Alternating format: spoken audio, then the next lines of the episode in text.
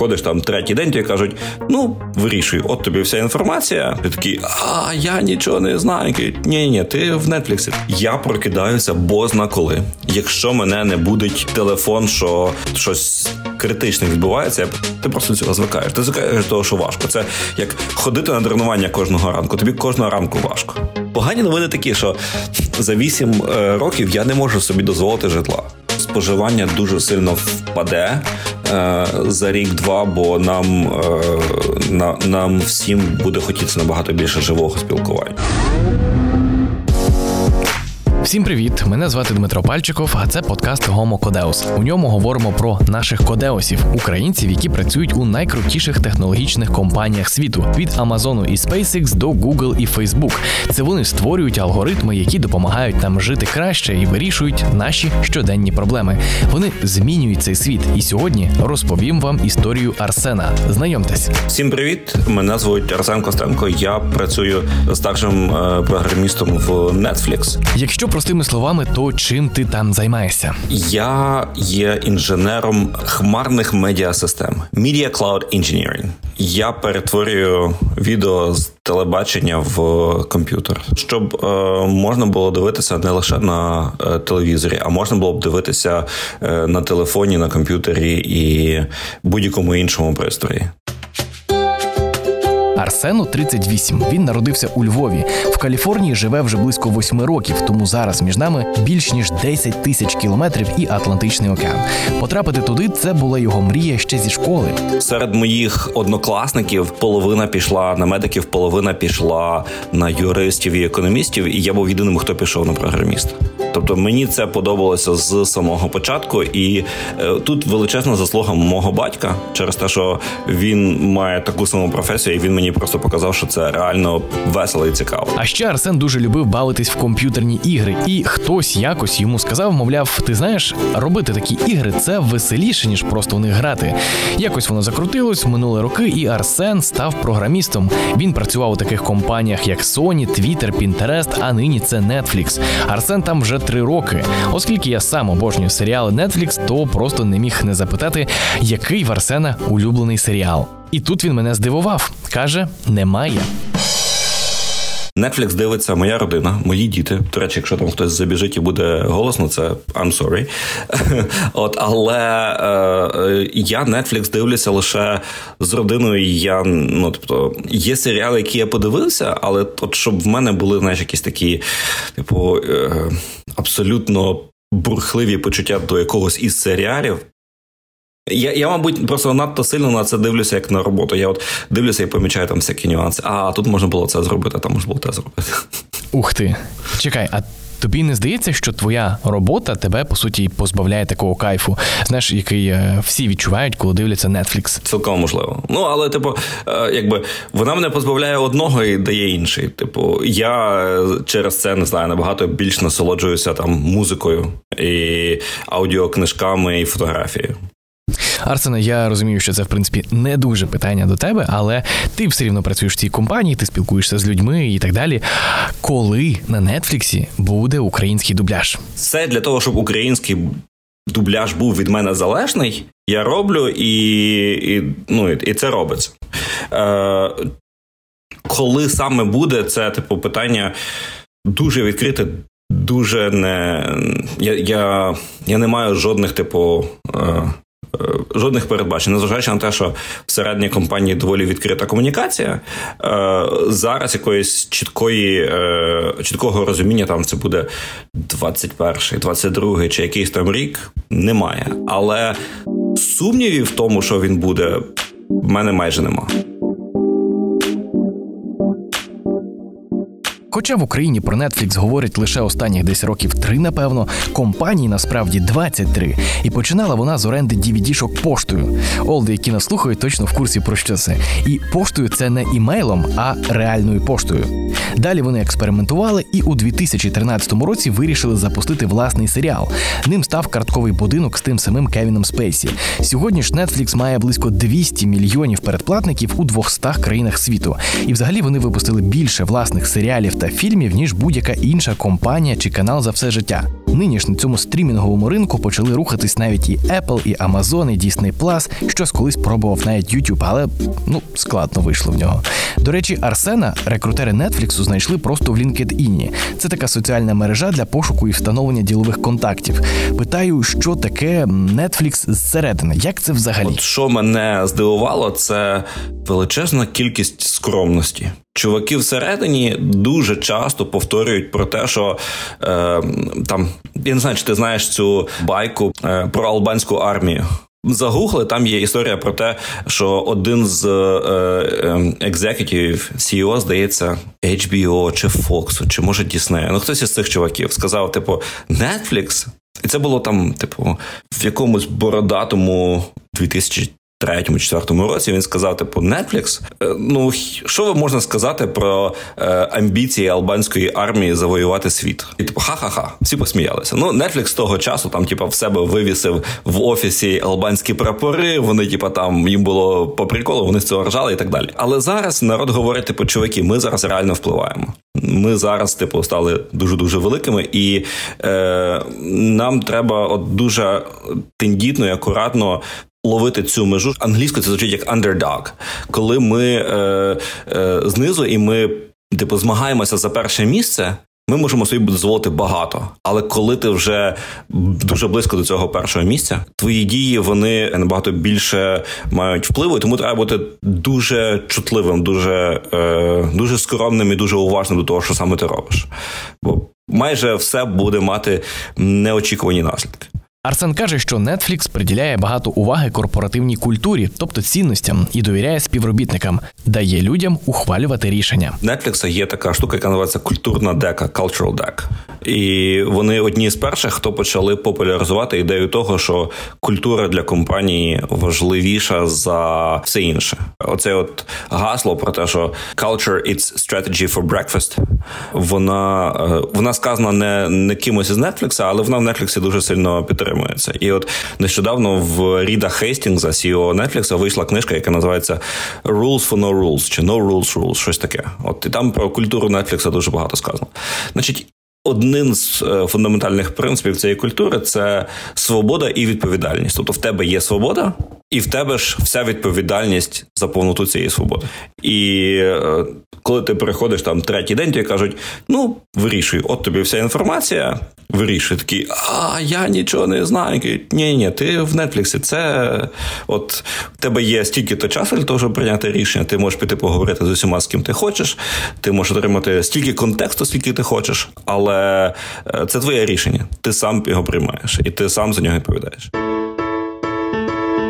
По суті, нині в Арсена немає нормального робочого дня через пандемію. Він сміється і каже, що мовляв, те, що було до пандемії, те, як є зараз, і те, як це буде після коронавірусу, це три різні речі. Ну, наприклад, до 2020 року у нього все було стабільно, класно і прогнозовано. Я о сьомій ранку виїздив е, на велосипеді зі своїми двома малюками в садочок, відвозив їх в садочок. Потім на цьому ж велосипеді е, доїжджав до офісу і був в офісі е, деколи до п'ятої, деколи до дев'ятої години. Потім повертався додому. Вже на початку 20-го все стало з ніг на голову. Я прокидаюся бозна коли. Якщо мене не будить телефон, що щось критичне відбувається, я прокидаюся бозна коли. За 5 хвилин до початку уроків я буджу своїх дітей. Е, намагаюся їх чимось погодувати в піжамах, саджу за е, комп'ютер, щоб вони могли вийти на урок. Поки в них урок, я готую собі сніданок, і потім е, з такими зовсім не, не, непроспаним обличчям намагаюся прочитати всю пошту. І в якийсь момент після цього всього там це все відбувається е, якийсь час. Потім я дивлюсь на годинник, бачу, що вже е, сьома вечора, і мені пора йти спати.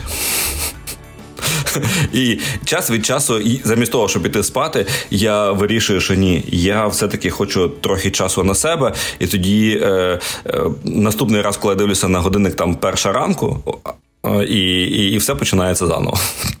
Це приблизно так зараз. Хоча Арсен в Сполучених Штатах вже близько 10 років, але каже, адаптація це складно, навіть для нього зараз. Перед переїздом каже він, довелося дати відповідь самому собі на три запитання: перше, чи хочу я спробувати попрацювати з людьми дуже високої кваліфікації.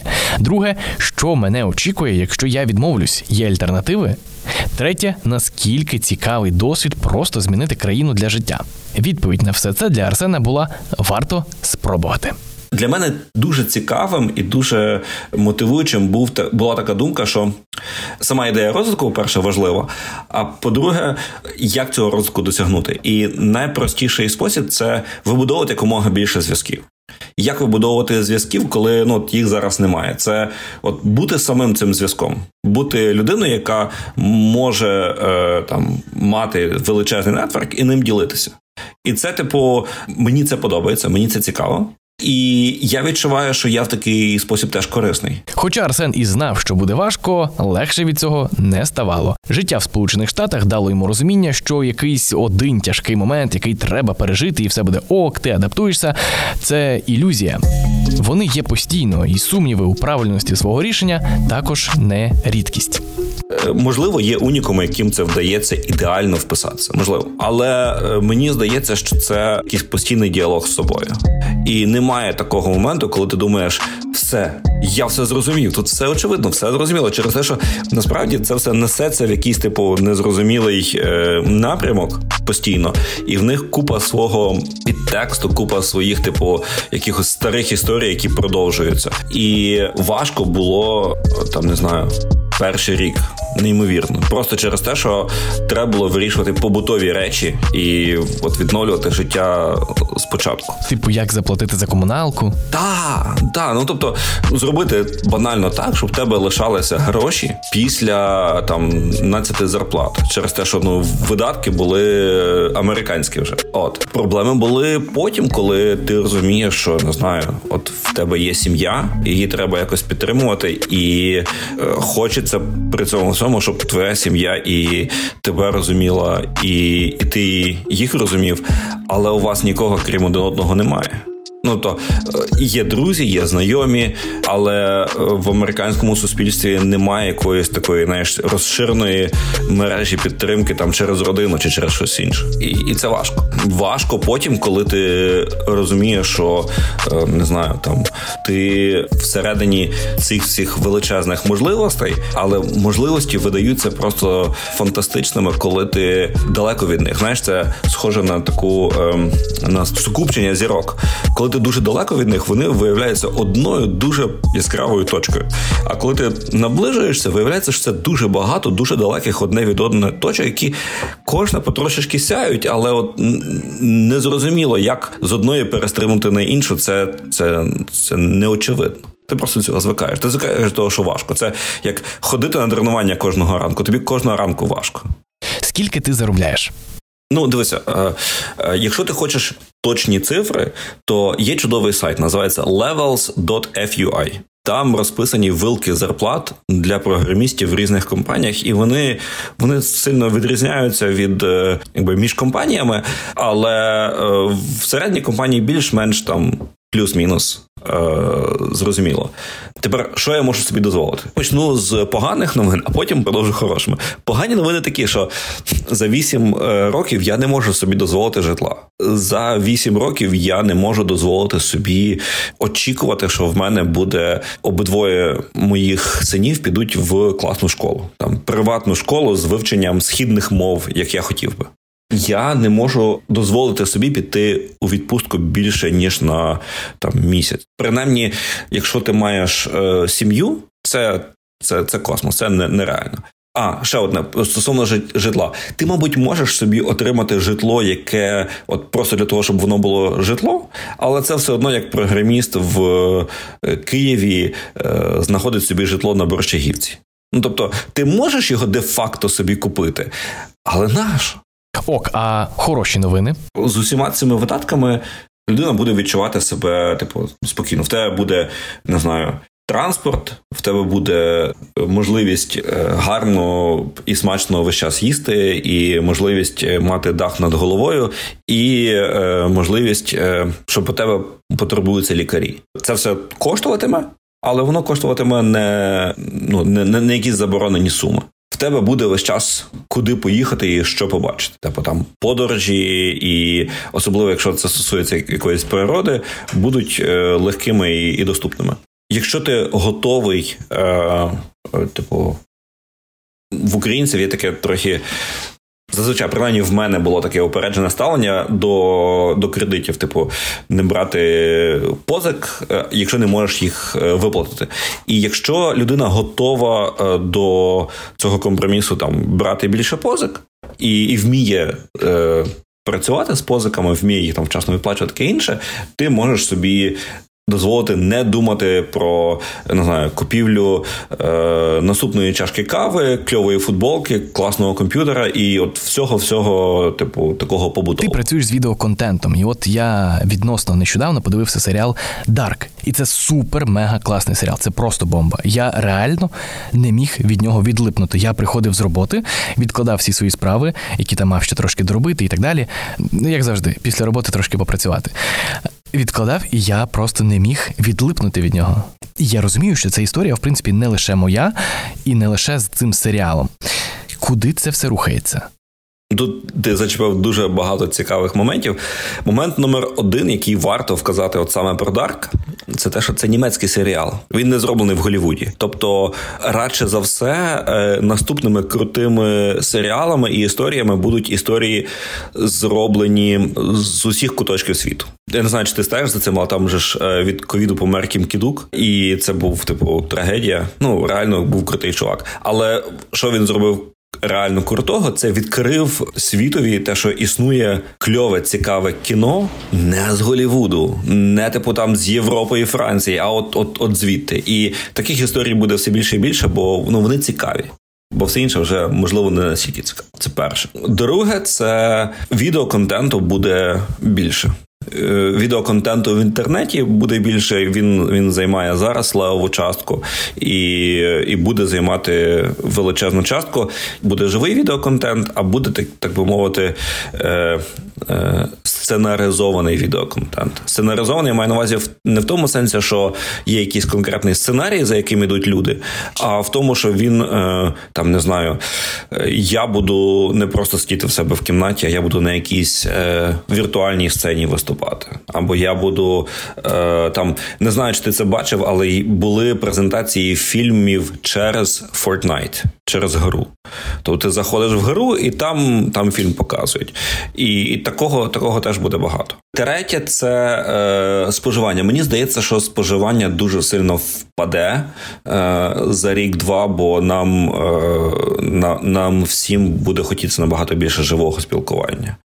От, Але е, якість. Е, Яку ну зараз на якість контенту люди витрачають дуже багато сил, і на якість е, технологій, які цей контент підтримують, теж дуже багато зусиль йде.